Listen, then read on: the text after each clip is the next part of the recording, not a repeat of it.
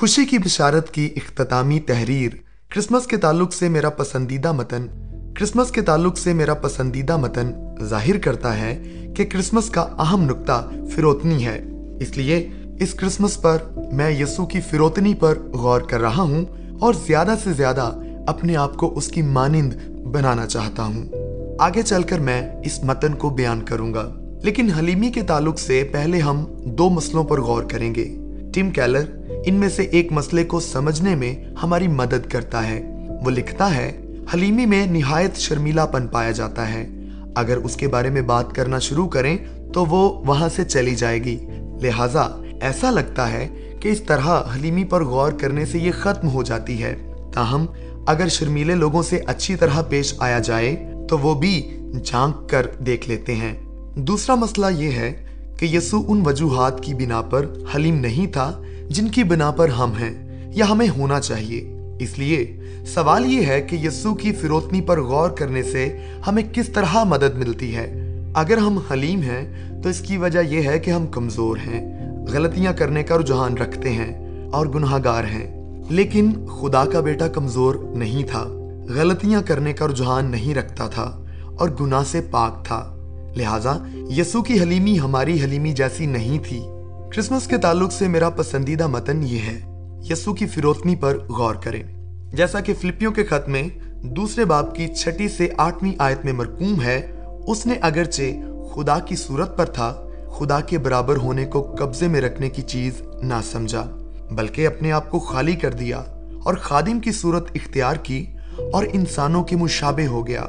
اور انسانی شکل میں ظاہر ہو کر اپنے آپ کو پست کر دیا اور یہاں تک فرمانبردار رہا کہ موت بلکہ سلیبی موت گوارا کی۔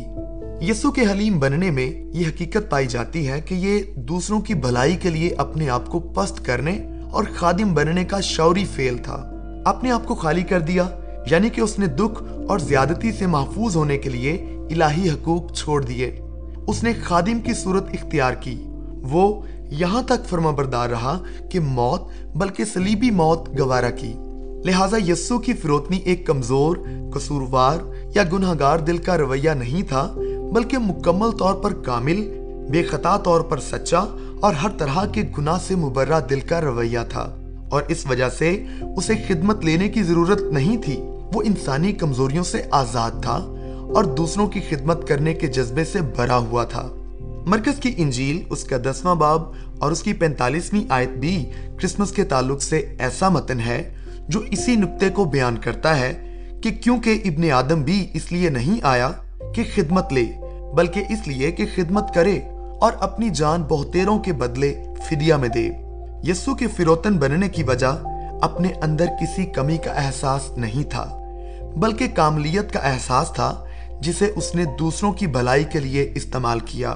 یہ رضا کارانہ طور پر اپنے آپ کو پست کرنا تھا تاکہ گناہ گار اس کے عظیم جلال سے لطف اندوز ہو سکیں۔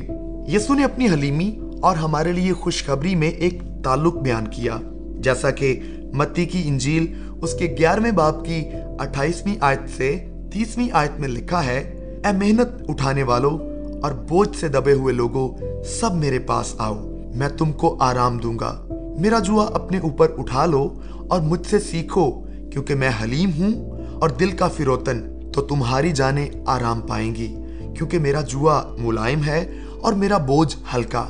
اس کی پستی نے ہمیں ہمارے بوجھوں سے آرام دلایا۔ اگر وہ پستی اختیار نہ کرتا تو وہ اتنا فرمانبردار نہیں بن سکتا تھا کہ موت، بلکہ سلیبی موت گوارا کرے۔ اور اگر وہ ہماری خاطر اپنی جان قربان کرنے کے لیے فرمانبرداری نہ دکھاتا تو ہم اپنے گناہوں کے بوجھ کے تلے کچلے جاتے۔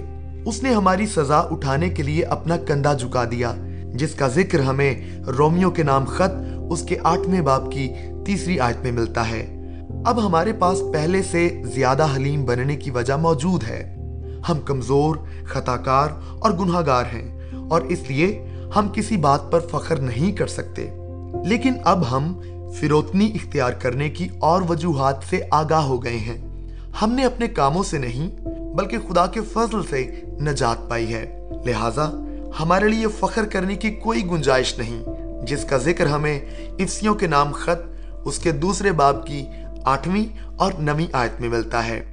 یہ نجات مسیح نے ہمارے لیے رضاکارانہ اور شعوری طور پر موت کی حد تک فرمانبردار رہنے سے حاصل کی۔ اس لیے کمزور، خطاکار اور گناہگار ہونے کے علاوہ اب دو اور بڑے محرک ہمیں حلیم بنانے کے لیے کار فرما ہیں۔ اول ہمیں تمام برکات مفت اور فضل کی بخشش سے ملی ہیں۔